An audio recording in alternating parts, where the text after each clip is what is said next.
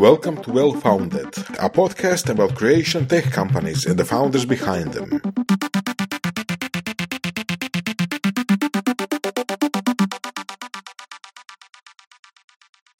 Sa nama je danas Domagoj Boljar, suosnivač startupa Miret, koji je poznat po tome da radi jako specifične stvari, rade e, ekološke tenisice i po tome da su jedan startup koji je valjda isprobao sve načine financiranja koji su mogući prije su se došli do trenutnog stanja, uključujući nedavno u baš uh, pristojnu rundu. A sa nama je i Maja Brkljačić iz Algebre i udruge Cross Startup koja će biti suvoditelj danas. Pa dobar dan. Dobar dan. Ili dobro jutro. Dobar dan. dan je, dan. evo, pa evo, tradicionalno je da počnemo nekako od početka, pa ću samo pitati početno pitanje kako ste došli do ideje da proizvodite baš ekološke tenisice i kada? Um, uvijek sva svoja izlaganja moram početi s tim da je moj brat Hrvo je stvarna osoba, iako se ne pojavljuje u medijima, e, to je moje zaduženje, a ideja je njegova. mi smo zapravo, uh, naša pozadina je u običarskoj industriji. Ja sam ekonomist poduzetništva, brat je magistar industrijskog dizajna i mi smo planirali naslijediti očevu tvornicu obuće Mr. Joseph. i, e, da, ali tak nekako baš kad smo završili fakultete i počeli raditi, tamo je počela ona velika kriza koja je strašno utjecala na poslovanje. 2008. ja? 2008. da, pa 2009. pa 2010. i tako dalje. I brat je zapravo vrlo kratko iza mene došao u firmu i mi smo počeli tu firmu transformirati zapravo iz tog vlastitog brenda i vlastite proizvodnje u servis za francuske i nizozemske brendove u području luksuzne mode, gdje smo mi radili zapravo razvoj luksuznih tenisica i proizvodnju tih specijaliziranih dizajna. I tu smo zapravo postali poznati, u, pogotovo u Francuskoj po tome, the go-to guys, jel? Ali negdje dvije 15. sam jednom ušao u Hrvojevu kancelariju i on kako je on inače ovako raščupan, bile još jače raščupan nego inače i bile sav baš rastresen. I ja viku, ono, mi radimo smeće, mi radimo smeće, ja ne želim više to raditi, um, želim van, je meni bilo šokantno, jer uh, smo radili vrhunske stvari. A, a on je bio pogledao jedan intervju sa Filipom Starkom koji je tada išao kao industrijski dizajner lagano već prema penziji i koji je rekao baš protiv konzumerizma bila priča da sve što je on napravio kao industrijski dizajner je pridonijelo stvaranju veće hrpe smeća na svijetu. I onda je Hrvoje doslovce rekao, gle, ja ili idem mijenjati obuću na novo ili idem van. I ja sam zapravo se suočio s dva izbora. Ili ću pustiti njega da uz sve to radi ono što stvarno sanja želi da to transformira, ili ću njega izgubiti. E, I to je bilo ozbiljno i ja sam mu dao neku slobodu da polako to razvijamo. Godinama vrlo polako, kažem, na to smo koristili 1% vremena i 99% frustracije, ali onda se ipak u jednom trenutku 2018. to e, možda ne tako kako smo planirali, ipak okrenuo da smo se mogli početi baviti ovim projektom potpuno. Šta je bilo presudno nekako da je dalo vam snage da se baš fokusirate na taj projekt i da baš to odaberete kao dalje ono s čime ćete se isključivo baviti? Pa mislim da kod, kod Hrva nije bilo dileme, a to je bio njemu jedini put i, mi često kažemo da je ta naša tenisica kao ekološki proizvod zapravo samo fizička manifestacija tih nekih vrijednosti i ideja i to što smo imali tehnologiju i znanje u tom proizvodu je definiralo da to bude barem za sada tenisica. Jel? Um, kod mene je bilo to da jednostavno brat i ja smo uvijek u svemu bili zajedno i meni je, meni ja sam si nekako svoju ulogu zacrtao kao onaj koji će se pobrinuti da, da osiguram njemu uvjeti da on ostvari svoj san. Pa onda je to postao na neki način zajednički san. A to da smo Miretu se mogli posvetiti u potpunosti je zapravo bila situacija da smo 2018. mi imali svoj mini Black Swan event. Uh, širili smo broj kupaca, širili smo bazu, ali je bila jedna godina gdje su nam svi kupci podbacili iz razno raznih razloga općih ono, suludo sad nabrajat. Nažalost, nijedan nije bio onaj na koji smo mi imali utjecaj i mi smo napustili proizvodnju vlastitu i to nam je zapravo e, e, kao posljedica, iako to je bilo toliko teško koliko izvući i zahtjevno, ona nam je oslobodila da se možemo posvetiti ovom projektu onda sa 100%. Zapravo, ko su vaši kupci? Da li prodajete direktno krajnjim korisnicima ili nekim drugim brendovima, lancima i tako? Pa Miret je krenuo kao direct to consumer brand i to nam je bilo ono u, u strategiji i to je isključivo e-commerce. Znači prodajemo preko weba direktno kupcima. međutim, to je uvijek bila ideja da to, da to bude neki showcase. Znači koliko god želimo graditi to, to je u Europi izuzetno teško jer e, razina kapitala koja je potrebna da bi se stvorio ono, consumer brand je samo za, za Ameriku rezervirana. Tako da mi sada smo u jednom mješovitom modelu gdje pola prodajemo direktno konzumera, pola su kolaboracije sa, sa hotelima, sa, sa Sofascorom, na primjer, ove godine i sve više zapravo idemo prema, prema tom smjeru. Ono, ono klasično vele prodaja, retail, to, to nam nije dio strategije i mislim da nam neće nikada ni biti. Znači uvijek je vaš brand, uvijek je vaš, vaša etiketa na tome, niste podizvođač što bi rekli. Tako je, tako je. Znači uvijek, uvijek smo featured I, i, i, to nam je zapravo i uvjet za, za kolaboracije. Mislim, san je kolaboracija sa nekim velikim jel? i prema tomu zapravo aktivno idemo i vidit ćemo. E, kada, nekako. Šta je neki ultimativni san okay, od, iz ovog trenutka nadalje? Pa zapravo san je e, da dođemo s ovih svojih 97% bio-based na 100% bio-based, što je e, proizvod je zapravo težak za razvoj zato što e, je da bi nešto bilo održivo mora biti trajno i udobno, mora biti lijepo, mora biti priuštivo, a mora zadovoljavati rigorozne ekološke kriterije koje smo mi nametnuli sami sebi. E, tako da je san da napravimo ultimativni ekološki proizvod, ali koji zadovoljava ove sve ostale stvari i da, da to uđe u neki mass adoption. Da mi budemo ti koji smo pogurali uh, sustainability u smjeru ekologije, jer to je naš taj smjer, što bliže prirodi, i da to onda kroz neko strateško partnerstvo možemo baš omasoviti, jer on, na taj način, osim što gradimo kompaniju, zapravo možemo povećati svoj učinak, jel? Da li to znači da recimo vašu tenisicu jednom kad i e, osoba prestane nositi može baciti u biološki otpad? E, to je zapravo, to bi bilo idealno i prema tomu idemo, ali to, je, to nije samo stvar da li naša tenisica se može razgraditi, a u ovom trenutku se ne može potpunosti razgraditi u, u ono, u home compostingu, jel? nego čak i do, do zakonske regulative, gdje na primjer bez obzira što je nešto daje i 100% e, biorazgradivo u kućnim u Njemačkoj se, na primjer, to ne bi smjelo baciti u komposting. Čak i da je compostable, je, je obuća i opet se ne može. Tako da to je put dosta dug. E, jako je to teško područje. Um, što se tiče kupaca, ok, profilirao mm. se ko su kupci, um, ali ajmo reći nekakav sociografski profil. Šta bi rekao, ko su, ko su zapravo vaši mm. kupci iz sociografskog profila? Pa možemo geografski isto, jer mi smo fokusirani na Europu. to je to su nordijske zemlje, znači Finska, Norveška, Švedska, Danska, a onda je Austrija, Švicarska, Njemačka.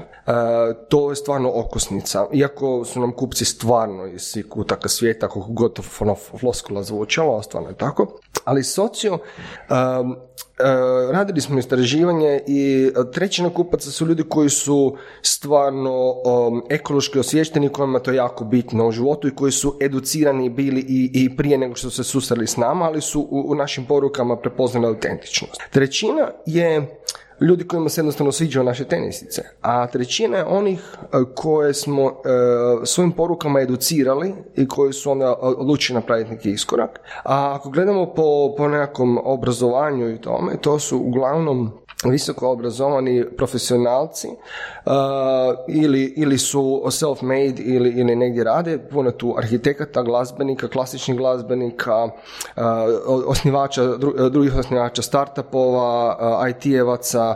Um, nisu, ako, je, ako je pitanje nisu nužno samo ljudi koji su koji žive ekologiju, nego koji su self-made. Ja mislim da je to dosta tu negdje. A što se dobi tiče? Uh, dob tu je pa od 25 do 40, da. Zapravo ima to 30 do 40, tu negdje, znači to su već ljudi koji su uh, ono, već u nekoj fazi uh, zrele karijere već bi rekao. A s obzirom da će ti ljudi iz zrele karijere uskoro imati djecu ili možda neki od njih već imaju, uh, imamo u planu i nekakve uh, male brojeve? A, Pa ne samo da imamo u planu male brojeve, nego evo, uh, uskoro započinjemo jedan projekt koji dugo sanjamo, a to je, ne, neću odati, ali to je jedan novi tip obuće. Radimo nešto što Hrva zove antropološka obuća ili obuća po mjeri čovjeka koja nije samo ekološka, nego tu još neke druge funkcije zadovoljava, a u koje zapravo krećemo od najranije dobi. I zapravo, i opet ću se vratiti na onaj raniji odgovor da, da smo imali tehnologiju za dječje, krenuli bi sa dječjem, međutim u, krenuli smo s onim što smo mogli, jel? ali to nam je zapravo cilj. Jel, moramo reći da isto Miret kreće ne samo iz ekologije, nego kreće iz, iz, ljudske lokomocije, jer Hrvojev magistarski rad je u biti bio na ljudskoj lokomociji i on zapravo želi promovirati zdravlje. Kako naša tenisica jedina je u svijetu Ecotex 100 certificirana tenisica, što znači da je potpuno neškodljiva za ljudsko zdravlje, ali sad trebamo napraviti iskorak da ona bude i zdrava za lokomociju, a, a da bi, da bi dijete ono koje treba razviti ispravno neke strukture. da, i strukturu sve treba imati. Posle popravljamo štetu, a mi želimo se tam dječnom zapravo želimo izbjeći štetu, a to nam je sljedeći projekt. Što se tiče brandinga, odnosno kako pristupate kupcima, evo sad recimo na primjer da vam dođe, šta ja znam, neki, ne, ne, ne, neko poznat koji ima novaca, da novci nisu pitanje, ajmo reći Kanye West, čisto onako random, i ovaj, hoće kupiti vašu, odnosno da dođe Čim biste ga uvjerili da kupi vašu tenisicu? Znači, novac nije problem, nismo to šli toliko, on je, na primjer, osoba koja voli sve što što si napravio, ali kako bi ga onda uvjerio da kupi tenisicu? Uh, pa, za, opet će, pokušavamo u komunikaciji zapravo ne Uh, mi želimo nuditi nadu i rješenje, a ne toliko predstavljati problem, a, ali, ali ga moramo predstaviti. Onda, kada nekom kažemo da se godišnje proizvede oko 25 milijardi pari obuće i da se 95% toga ne može na nikoji način reciklirati niti odvojiti. Da je u prirodnoj koži su teški metali i da je to jedan ekološki naj uh, najintenzivnijih procesa, a da svi ostali dijelovi obuće su izrađeni na bazi nafte i da je ispravan put je prirodan put i prirodni materijali i materijali na bazi biljaka. E, kad nekomu to objasnimo u dva slajda više nema nazad na neki način. I ako tu poruku je, želi, želi prihvati, onda postaje naš kupac. A, a sad ono, druge stvari, druge, onda je sekundarno, čak i onda sekundarna i boja i, i model, ali ono, te neke vrijednosti koje, a ne znam da li bi Kanje uspjeli nagovoriti, ali vrlo Ali mislim, trebaš. Trebam, trebam. A to je baš zanimljivo. Hmm. Slučajno sam negdje na YouTube vidio nekakav video o proizvodnji kože i, i iznenadilo mi se koristi šta kadmi ili, ili, ili kobalt, šta je nešto, nešto od tih metala? A, ja, ja neću ulaziti, to, to je, Hrvo je tu više zna, recimo li krom, krom 6 je recimo jedna, jedna od, uh, jedan od teških metala koji se...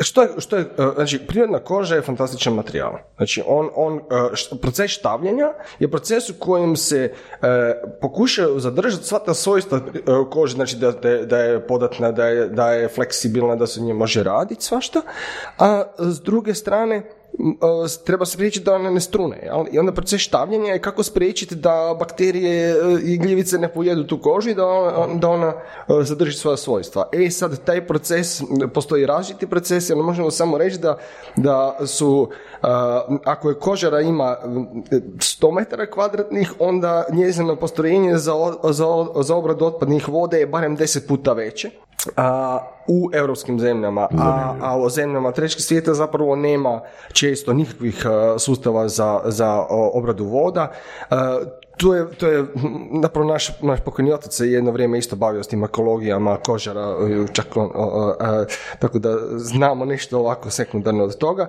A, uglavnom to je jedan intenzivan proces, što ne znači kažem da je, da je, e, da je da je koža loš materijal kao takav, kao što ni plastika nije loš materijal, ali moramo tražiti alternative koje će manje utjecati na prirodu. Jel? Um, Ivan je spomenuo Kenja Vesta, pa sad ajmo reći, ok, jedna perspektiva je on kao kupac, a druga perspektiva je on kao brand lice. Jel je on sa svojim vrijednostima nekako brand lice koje, koje da vam sutra ponudi da bi on dizajnirao pa, tenisice i naljepio svoj, svoje ime? Pa, Pa mislim da je odgovor vrlo jasan, da nije. A, zapravo imamo čak i problem da nam je teško i odlučiti ko bi nam bio. Jel, zašto Miret ide kroz crowdfunding? Zašto Miret ide kroz certifikaciju? Nama je bitan taj community. Nama je bitan community. I taj community kojem smo mi dali, nama vraća i to je jedan to je jedan uh, ono, začarani čarobni krug, bi rekao, ne začarani, čarobni krug. I mi zato izuzetno jako pazimo da ne izdajemo svoj community. A, a mislim da je onda da ne samo da, da brand predstavlja neko lice, pa, pa da čak ne da se odulazimo njihove vrijednosti, mislim da ne bi smio biti naš put. A ako i odabiramo da, da nekoga predstavlja, to stvarno moramo jako dobro vidjeti da li to postoji kulturološki fit. To nam, mi idemo neki puta težim putem, ali, ali stvarno želimo biti tvrdoglavi i biti ono, iskreni prema sebi. Tako da i to biranje B2B partnera, s, s kim radimo, s kim surađujemo, uh, moramo isto mi prepoznati da, da stvarno neko, da nije pokrivanje samo ESG-ova, nego da stvarno postoji neki genuine interes uh, u tome osim novca. Ja? I gdje radite takav, ili tražite, ili izgrađujete takav community? Pa, je li to Reddit, je li to Facebook, je li to nešto deseto? Pa mislim da je sve, ono, sve što radimo. Da, uh, uh, nije, nije ono da, da, je jedna platforma. Mislim, Facebook je bio definitivno u startu. Imamo mi svoj Instagram, ali imamo svoj, imamo svoj community sa Kickstartera. Ko, Kickstarter vas uvijek prati, bili on uspješan neuspješan, koliko god ste jak u SEO, vaša Kickstarter kampanja će uvijek biti treća od četvrta na Google, jo? pa naša, naš community investitora na Funderbeamu. I mislim, i tu sad vidimo put gdje je neko prvo postao kupac, nakon toga nas uh, podupora na Kickstarteru, nakon toga je postao investitor na Funderbeamu, a on je onda i evangelist za brand i dalje, uh, tako da uh, isto ću odgovoriti kao na pitanje kako stvaraš networking networkingom, jel? Uh, tako je ovdje kako stvaraš community, tako da, da, da ne izdaš community. E, i, i, da, I zato smo recimo išli na Funderbeam kao dio naše runde je da, da damo priliku ljudima koji stvarno vjeruju u projekt da postanu dio tog projekta, da, da budu inner circle. Jel? E, e zato da dođe neko sa strane, bio on Kanye West ili ne znam koga bi nabrojalo, me ne impresionirao zvijezde, da, da li on taj? Mislim da bi community poludio, tak nešto. Da ne bi bio sretan. Da, ok, mogu prihvatiti, ne bi ga ni ja. um, ok, um, spomenuo si sad u nekoliko navrata već networking. Uh, iz perspektive, ja radim na faksu i iz perspektive studenata koji imaju ambicija poduzetničkih, vidim da jedna od stvari s kojom se dosta borimo je objasniti im vrijednost networkinga. E, pogotovo ovim novim generacijama, onak, dosta im je to, um, kako bi rekla, mistično. I vrlo često dobijemo odgovor kad ih guramo uh, na nešto, odi ovdje, odi upoznaj neke ljude, ode, a ne, on bi radije, ne znam, iskucao još 200 linija koda ili on bi radije, ne znam, pročitao još jednu knjigu kod kuće, što je sve, ono što bi rekla, commendable i super. I teško ih je jako, stvarno ih je teško um, izvući van i poslati negdje gdje će bildati svoj network. Kako bi ti njima objasnio koja je vrijednost networkinga bila pogotovo za vas? Pa mogu reći uh, domagoj prije i domagoj poslije.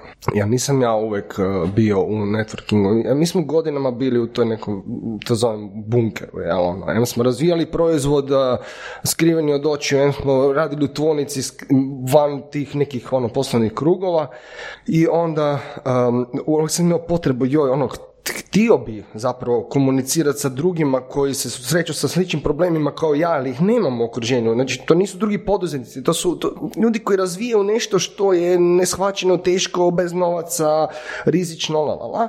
E, I onda mi se otvorila prilika zapravo kroz, prvo je bio na Climate Kick akcelerator koji je provodio Zicer, to je bio naš prvi ulaz, ajmo reći, i, u, i, i prema svijetu i prema, i prema startup zajednici. Uh, i onda sam zgrabio tu priliku. Ja, ali koji je bio trigger? Trigger je bio to da, da sam shvatio da ljudi žele čuti našu priču, da ljude zanima. I što je bilo i među ranim investitorima, uh, da, da ljudi cijene naše poraze, a da smo još uvijek se spremni boriti. A to su bili strahovi koji su mene prije toga uh, zapravo uh, držali podalje i od intervjua i od razgovora i svega, a danas ne, ne bi odbio nikada intervju, pa bilo na koju temu, jer mi se pokazalo da je ono kada mi je bilo najteže ustat i, i pokrenut se i, i doći, ili je bio možda težak dan ili se nešto nepovoljno dogodilo, uh, uvijek kad sam rekao da i došao i nekoga upoznao iz toga, uvijek je zašlo nešto pozitivno. Tako da morate davat, morate se davati da bi mogli nešto dobiti natrag, uh, ono, get out there, ono. Ali, ali opet, moram, moram nešto reći, mora, mora biti sadržaj iza toga uh, networkinga, to nije skupljanje vizitki, mislim, ja, opet mora biti, morate nešto ponuditi. Recimo nekakav student, na primjer, koji sad završava fakultet, bilo koji fakultet, ali recimo da je nekog proizvodnog proizvodnog ili tehničkog usmjerenja, znači e, gušt mu je sjediti i razvijati nešto, da li to rukama raditi, da li na kompjuteru, nije bitno, ali kako sad taj student e, može odabrati kao prvo gdje otići za networking i kao drugo kako si postaviti ciljeve? Pa ne znam, ima dvije vrste ljudi, oni koji se jave i koji ne. Ja, ne znam, možda na mjesečnoj bazi, barem sudjelujem na, uh, pomažem nekom pisati diplomski ili, ili završni rad. Komu to, komu to pomažem? Onima koji su se javili, koji su poslali cold email, uh, uh, ljudi, ono, profil na LinkedInu je sve, znači, moram, reach out, reach out. Ako, ne morate čak ni ponuditi nekom vrijednost, morate biti zainteresirani za ono što on vama može ponuditi i zatražiti dio toga toga. Mislim, vrlo je zapravo jednostavno. Kao dating, mislim, ono, jel? Biti iskreno otvoren, zatražiti nešto, zamoliti za pomoć, za suradnju. Vrlo često se iz toga nešto izradi. Vrlo često. Um, da, slažem se. E, ali, teško im je. Ajmo reći, možda ima neke veze i e, činjenica da su oni danas puno manje skloni osobnoj komunikaciji, puno više ovaj, iza ekrana, a možda ima i nešto u njima samima. Um, ok, to je jedna stvar. Onda spomenuo si sad ovo isto da si primijetio da je ljudima interesantna i priča o vašim neuspjesima. to je, ajmo reći, nekakva druga stvar koju mi isto gledamo na fakultetu stalno, a to je da postoji taj baš onako paničan strah od neuspjeha, paničan i da se, e, kad se razgovaramo s njima, ok, sad si pred kraj, šta ćeš raditi, e, većina ih se vidi prije u nekakvim lijepo etabliranim tvrtkama, bez obzira što imaju e, nešto s čime bih se zapravo željeli baviti, nego što su spremni ostaviti sve to i sa 20 i nešto malim brojem godina pokušati nešto svoje, onda kad ih pitaš zašto, pa ovdje će se neko drugi brinuti o tome da to na čem ja radim uspijem. A odgovor na to je vrlo jednostavan. Što ste mlađi, to imate veći luksus da, da, da pokušate i ne uspijete. Znači, sigurno je moj luksus sa 38 manji nego neći sa 22. I, i znači, što ranije pokušate, to ćete poslije imati veće šanse da, da, se, e, da iz tog izvučete neko znanje, neko iskustvo koje će opet nešto vrijediti. Znači, pokušajte što ranije i tu je zapravo recept. To je jedna priča, ono, ako ne sad, kad ćeš, ono, ćeš pokrenuti firmu sa 60 godina, mislim, možeš, niko te ne brani, ali probaj ranije. Mislim, ja sebe smatram dosta starim za, za startup u ranoj fazi. Evo, mislim, imam 38, mislim da je već negdje gornja granica, jel? Pa sad više manje statistike onda i tako dalje pokazuju da zapravo oni koji su radili cijelo vrijeme u nekoj industriji imaju znanje na, na temelju kojih mogu pomoći toj industriji. Jeli? E sad, pitanje je samo ono ako ideš nešto posve novo, posve nekakav ono Blue Ocean ili tako nešto ili Blue Sky najčešće, onda ti je zapravo sve jedno, jel? da, da, da, da. Ali mislim ovo u kontekstu sklonosti riziku, jel? A to, znači, what you got to lose. Ono, to, Nećemo čekati penziju sa 30 godina u nekoj državnoj firmi. Neće, ne. Kako je krenula, penzija te neće dočekati. A i to je isto. Spomenuo si već par puta uh, financiranje, odnosno kako je Miret došao do raznih oblika financija. Znači, to je bio i crowdfunding, to je bilo i... Evo, najbolje ti ispričaš. Svega. pa, uh, kad smo, kad smo, ajmo reći, krenuli Miret razvijati kao startup, jer on je prije bio bootstrapan i on je bio spin-off naše firme, ono, došli smo do neke faze razvoja proizvoda, do nekog MVP-a, u tom trenutku smo zatvorili svoju, svoju, svoju tvornicu, e, jedno vrijeme smo čistili za njom e, i 2019. u tom trenutku bez ikakvih para, bez samopouzdanja, ali ipak smo malo ono, jel, e, emocionalno ispatili kroz to zatvaranje posla koje smo vodili devet godina samostalno. Um, smo gledali kako sad dalje. I onda, onda se pojavilo uh, onaj Climate Kick akcelerator koji je, koji je provodio Zagrebački inovacijski centar i tu smo se prijavili i išli smo na svoj prvi pitch i dobili smo 15.000 eura bespovratno. I to je to užasno malo novaca, ali je pokazalo da onak to fakat neko, neko cijeni, nešto, neko želi i tu je onda zarolalo se. Onda unutar toga je bio jedan zadatak da probamo naći investitore, a, probamo naći investitore. Onda je bilo nek, bio je Podim tada još uživo prije, prije krize, iz tih novaca sam si platio ulaznicu, otišao na put, dogovorio neke sastanke s nekim venture capital fondom, neki Phil Rouge Capital, nikad čuo, oni kao nešto dolaze, imam sastanak sa Rogerom, pet, pet minuta nakon, a, a, dolazim tamo, nemam pojma kaj radim, sve su IT-evci, hrpa ljudi sa hrpa sastanak, ja imam jedan sastanak, ono, i ja nakon pet minuta tog sastanka, kažem, pa ja više ne kaj raditi, jedem doma, ja imam 50 tisuća eura u džepu, imamo, ozbilj, ono, imamo venture capital akcelerator ulaganje.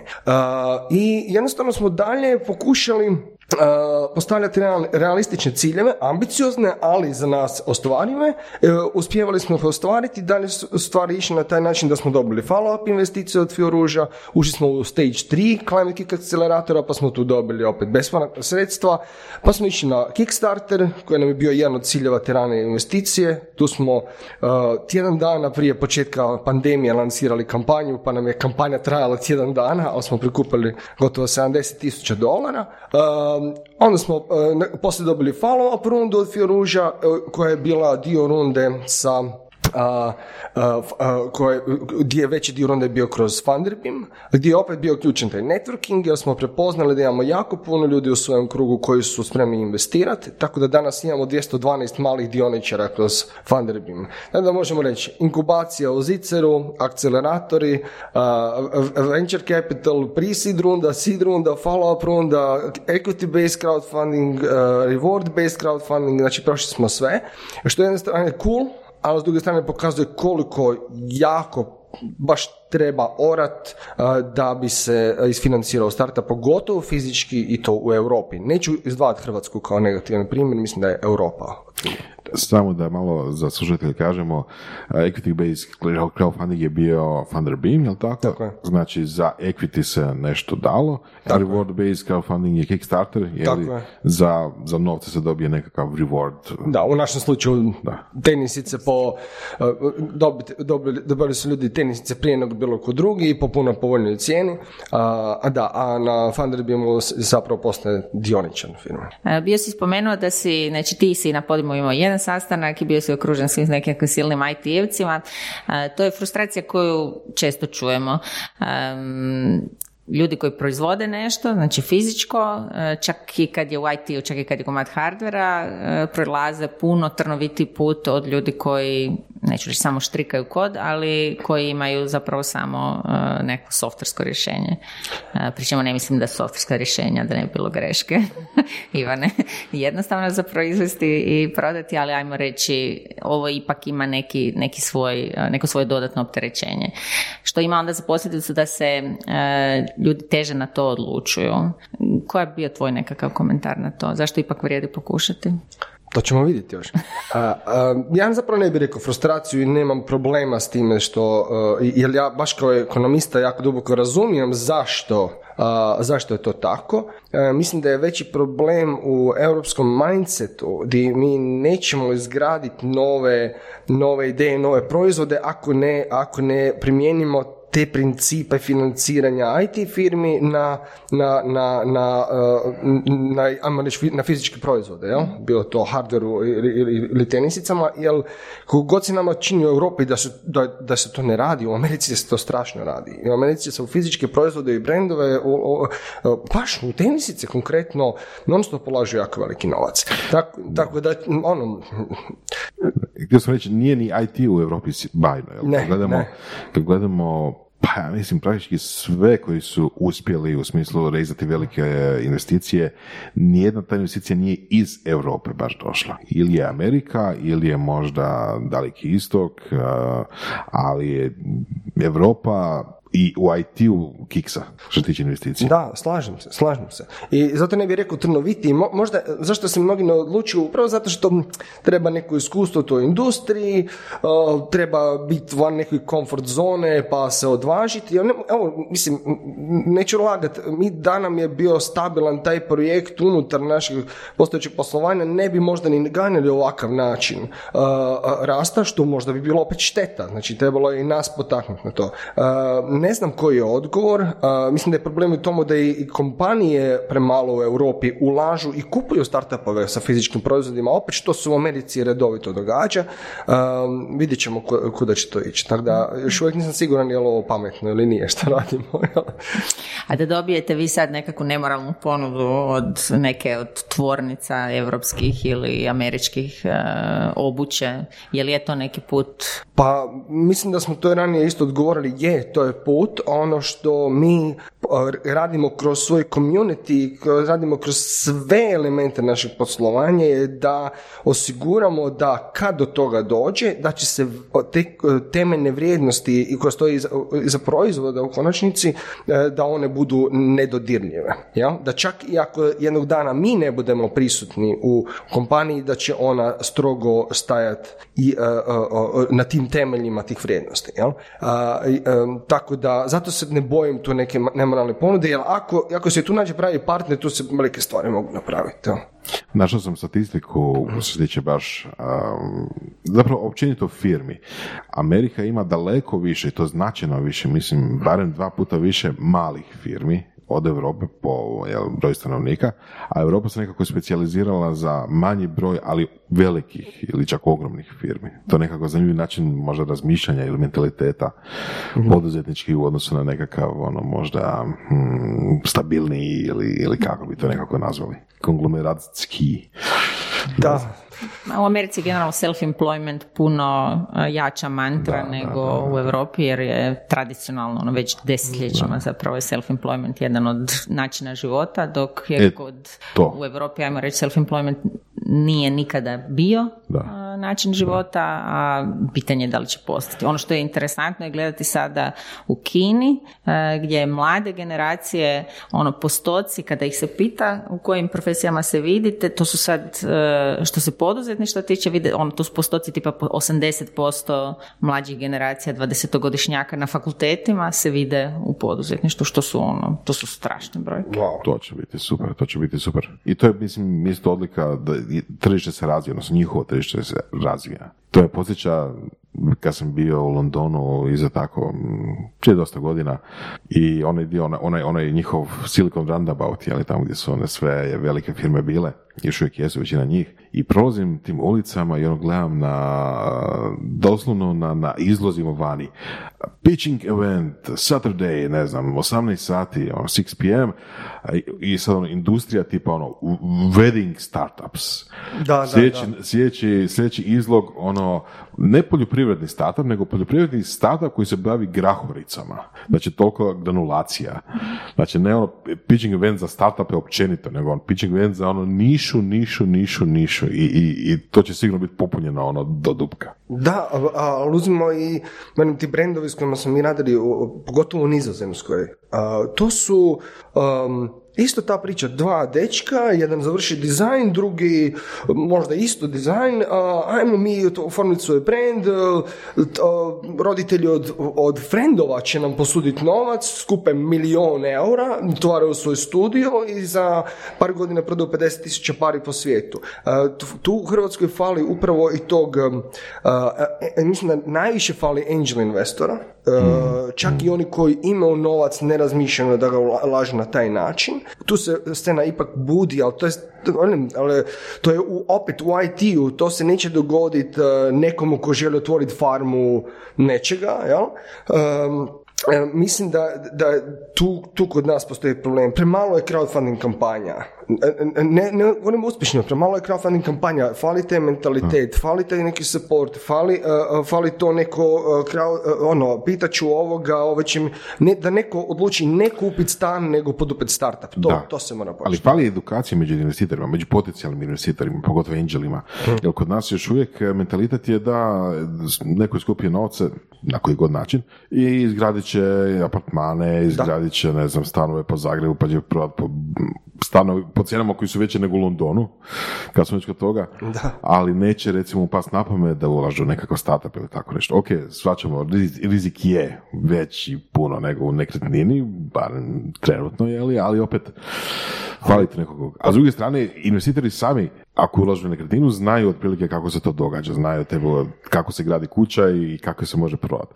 S druge strane, znam foundere, doslovno startupa, koji su morali objašnjavati investitorima, angelima, tipa osnovne pojme, recimo šta su oni safe ugovori, e, načini, ali modaliteti investiranja i slično. Jer investitori sami to nisu znali. Fali puno, puno informacija fali u tom. Puno, ali ne samo da fali informacija, nego fali i svijesti o tome da fali informacija. E, to, to, to, to, je problem što anđeli investitori nisu uopće svjesni koliko bi njihove investicije bile kvalitetnije kad bi mm. imali bolje informacije ne u smislu koji startupi postoje, nego o samom procesu, načinu kako to izgleda, zašto to radim, kako će to imati utjecaj na mene, kako će to imati utjecaj na ekosustav u kojem se krećem. ono što ja, mogu, što ja mogu primijetiti da, da sam taj neki startup svijet ušao pred sada tri i pol godine, ono s prvim koracima i, i da se stvarno stvari ubrzano mijenjaju, da founderi rade exite i da ti founderi koji rade exite stvarno postaju pravi angel investori koji su i ono i angažirani. Uh, uh, znači startup ekosustava raste, razvija se sve bolji,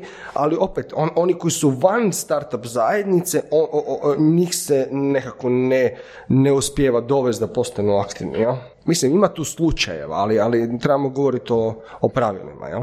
Ne, mislim, pa Hrvatska je dalje u rentijerskom kapitalizmu, zapravo, i u tom smislu renta je car. da. I onda se pitamo zašto nema, ne, zašto niko nešto ne stvara, nego zašto nema stvorenih stvari. A ko će ih stvoriti, jel? Ako svi skupljaju rentu, to je drugo pitanje. Ne, pa to, to isto, neki puta znam reći da, da, da smo mi luđaci, Boraz i ja, stvarno smatram da smo luđaci, jer da nismo, ne bi se s tim bavili, ali to je ono, uh, mi ćemo, nadam se, uspjet unatoč tome što kod nas moraš biti luđak da bi se to, ali ono što trebamo stvoriti je neko okružje gdje ne moraš baš biti ekstreman da bi se usudio, gdje ne moraš biti ekstreman da bi uspio, nego da on, imaš neke specifična znanja pa da te onda malo suporta ko te treba suportati da se to onda malo iznjedri, jel? Ali opet, o, ne bih htio isključivo o Hrvatskoj govoriti kao tako, mislim da je to europski problem. Ne da nešto uh, volim previše American way, ali znam da Europa ima problem. A spominješ dosta često Ameriku, jeste razmišljali o izlasku na američko tržište, fizičkom baš ono, ajmo reći, preseljenju? Pa ja sam razmišljao o fizičkom preseljenju i moj odgovor je jasan na to je ne. Jel?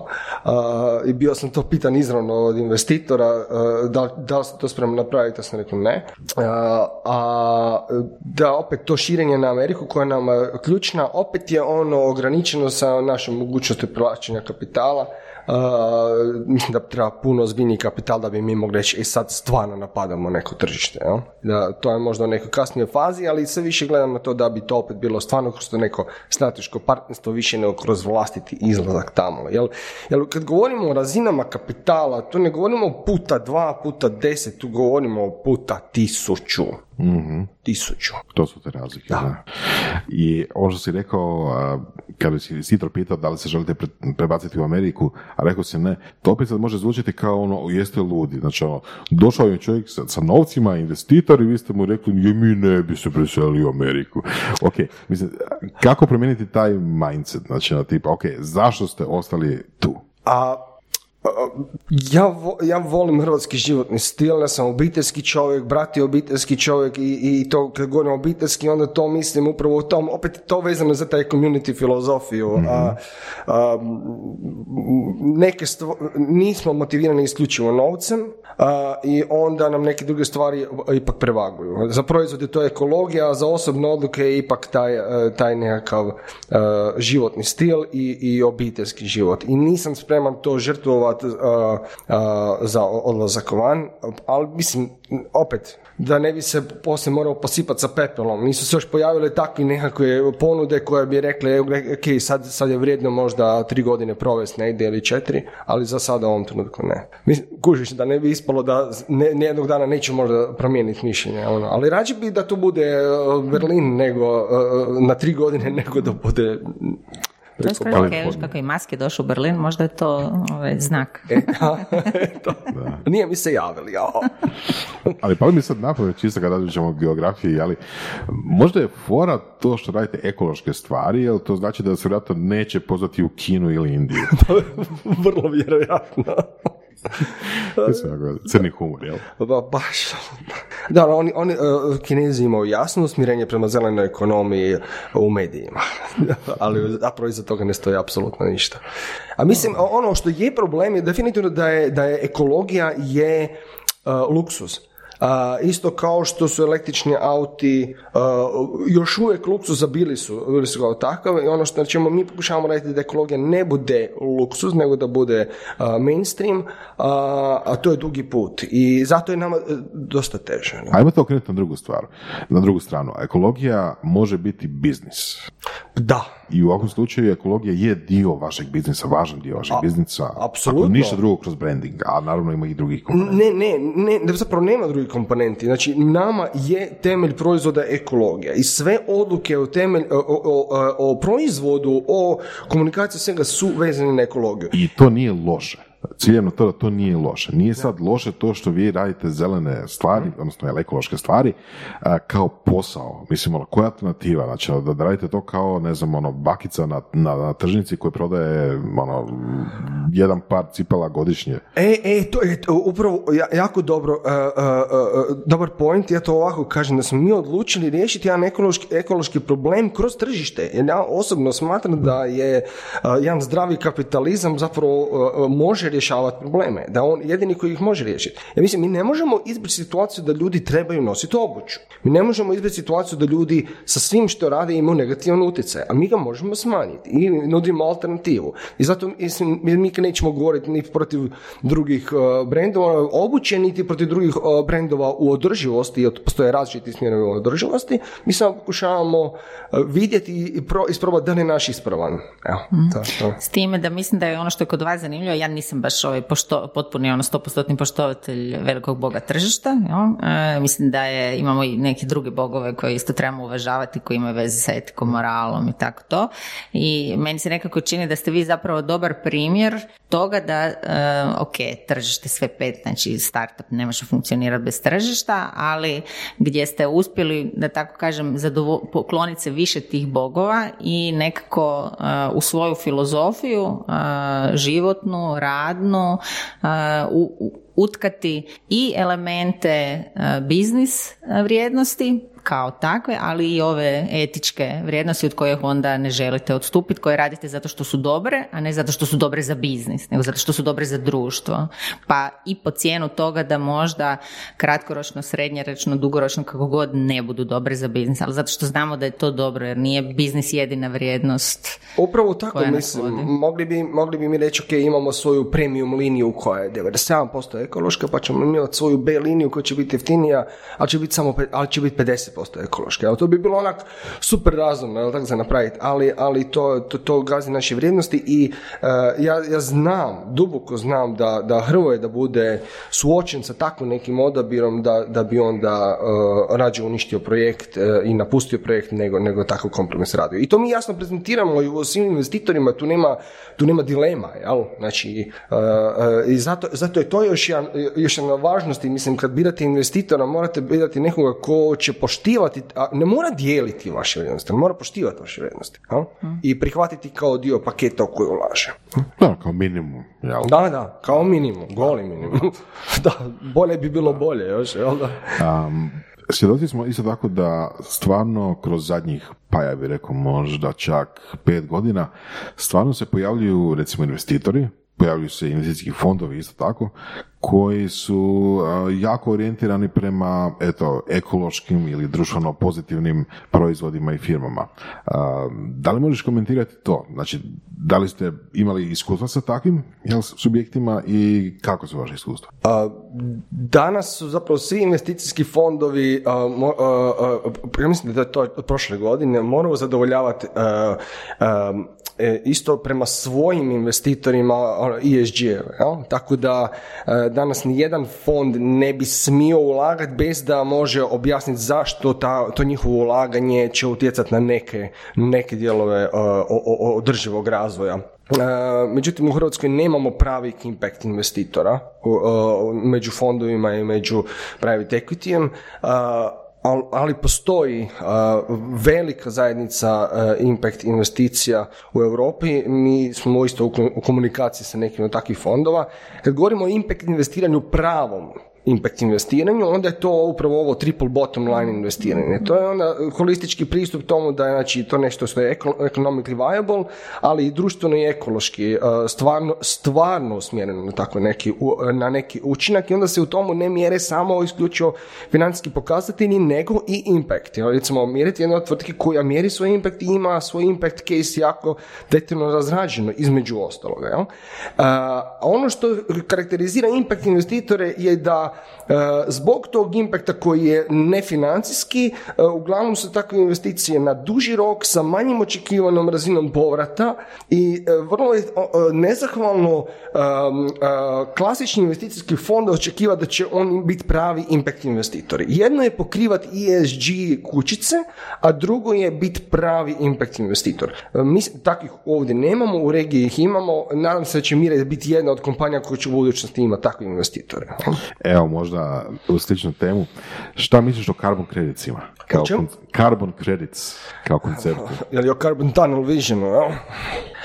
Pa, pa da, evo, to, to, je jedna, to je jedna od tih priča, ajmo kupiti nečiji višak pa ćemo na, na papiru ovoga mi biti po- pozitivniji, ali u konačnici moramo smanjiti emisije. Ali nije, nije opet to je carbon, carbon emissions, to je, e, to je isto ono, usko gledanje, imamo, imamo puno šire pokazatelji ko- koje ono, gledaju ukupno, ukupnost nečeg poslovanja i jedan pokazatelj bez prezentacije ostalih može biti jako zavaravajući. Tako da ne smijemo se samo orijentirati na CO2. Mislim, i to i mi radimo. Mi mjerimo svoj CO2 učinak. Naš, e, naša tenisica je nekoliko puta manje, e, manje ima carbon footprint od prosječne, ali kada bi uzeli to kao jedinu mjeru, onda bi zapravo mogli napraviti jako laganu tenisicu od ne znam čega koja ne zadovoljava druge neke elemente. Jel?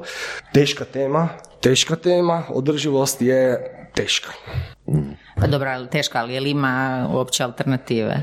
Ali koja je održivost ispravna? E, e, održivost je krovni pojam od kojim mnogi akteri promišljaju i traže idealna rješenja i da neko proglasi neki, neki indikator kao ključni i jedini može uzrokovati probleme na drugoj strani. E, e, Zato mi sebe kao, kao brand, odnosno kao proizvod, gledamo kao jedne od tih koji promišljaju o održivosti. Jer kažemo, održivost u modi može biti da je nešto stra- trajno, a, bezvremenski dizajn i da se može popravljati. Drugo može biti da je od reciklirane plastike, plastike iz oceana. Mi kažemo ne, ajmo izbjeći plastiku u potpunosti, ajmo napraviti od prirodnih materijala, ali to nosi sa sobom neke druge probleme. Koliko, koje ćemo biljke koristiti, koliko one utječu na ekosustav, da, gdje, gdje se to harvesta, da li se to odradi na uštrb hrane za ljude ili, ili na ekosustav, mislim to je e, e, on- ono, ono zapravo e, čime se mi bavimo, promišljanjem. Ja? Da neko smisli način da napravi tenisice ili bilo što drugo korisno od ambrozije, to je bio veliki uspjeh. E, to sam ja rekao pred par godina, da da ko će naći funkciju za ambroziju, taj će imati uspjeh, jel? E, da. Da. Ili dokazati da je nema, pa da možemo to zatvoriti isto. I komarce. Jo. Da. Um, ok, e, htjela sam te još e, pitati, um, ok, razumijem, obiteljski razlozi, ne bi se selio, vidiš da je tu, da, da tu postoji prostor. Ja sam dosta opterećena s radom sa studentima, zato što ih gledam svaki dan, pa me onda uvijek zanima tvoja nekakva perspektiva iz tog perioda kad si bio student? Jesi, jesi vidio da, će, da ćeš sa, šta, 38? Da. Sa 38? Jel, jel, jesi vidio tu crtu od tada do 38? Kao ovaj put? Da. Ma joj, pa ja, ja ovako pisam svoj životni put. Kako sam, kak sam, kak sam uhvatio kvaku ulaznih vrata od firme i, i za leđa se srušio Lehman Brothers. Tako da, ono, hard reset. I zapravo sebe smatram kriznim menadžerom, da 17 godina sam... Zanimljivo. Da, da, moja, da, moja karijera je zapravo krizni menadžment, uh, neki put uspješan, neki put neuspješan i ne, ne, nisam, nisam tako vidio. Zapravo, možda se više ne sjećam kako sam se vidio. moramo biti spremni na, na ovaj, on, na, ne na ono da nećemo 30 godina raditi isti posao, nego da su toliko nepredvidljive situacije da je sve brža promjena, e, onaj ciklus koji je nekad bio 30 godina, posle 7 sada je konstantan i ne, ne znam, mislim da moramo razvijati kod studenta kod svih fleksibilnost, fleksibilnost, a, on, a ona uključuje taj spremnost, spremnost na neuspjeh, spremnost na neuspjeh. O samome sebi sa 20 sada da možeš. Don't do it. Run away. Run away. Ne znam, ne znam. Uh, poslušao bi oca kako bi rekao, nema, nema se u to. Ne, ne, ne znam. Nisam taj tip. Ne gledam natrag. Ne gledam natrag. Stvarno, kad donesemo odluku, aj takav je Hrvoje, donesemo argumentirane odluke, ne svađamo se, nego donesemo odluke i za nje stojimo i ne gledamo nazad. Jel, kad bi gledao nazad, da bi se stalno zakapao to. Tako da mi je ovo nezahvalno pitanje. Tu sam disam. ok, super, hvala ti. Hvala Domagoj. Mislim da je bilo jedan od boljih podcasta na temu poduzetništva i startupa specifično, tako da nadam se da će što više ljudi čuti ovaj podcast specifično. I evo, hvala na dolasku i tebi, hvala Maji. Čujemo se drugi put. Bok. Sretno.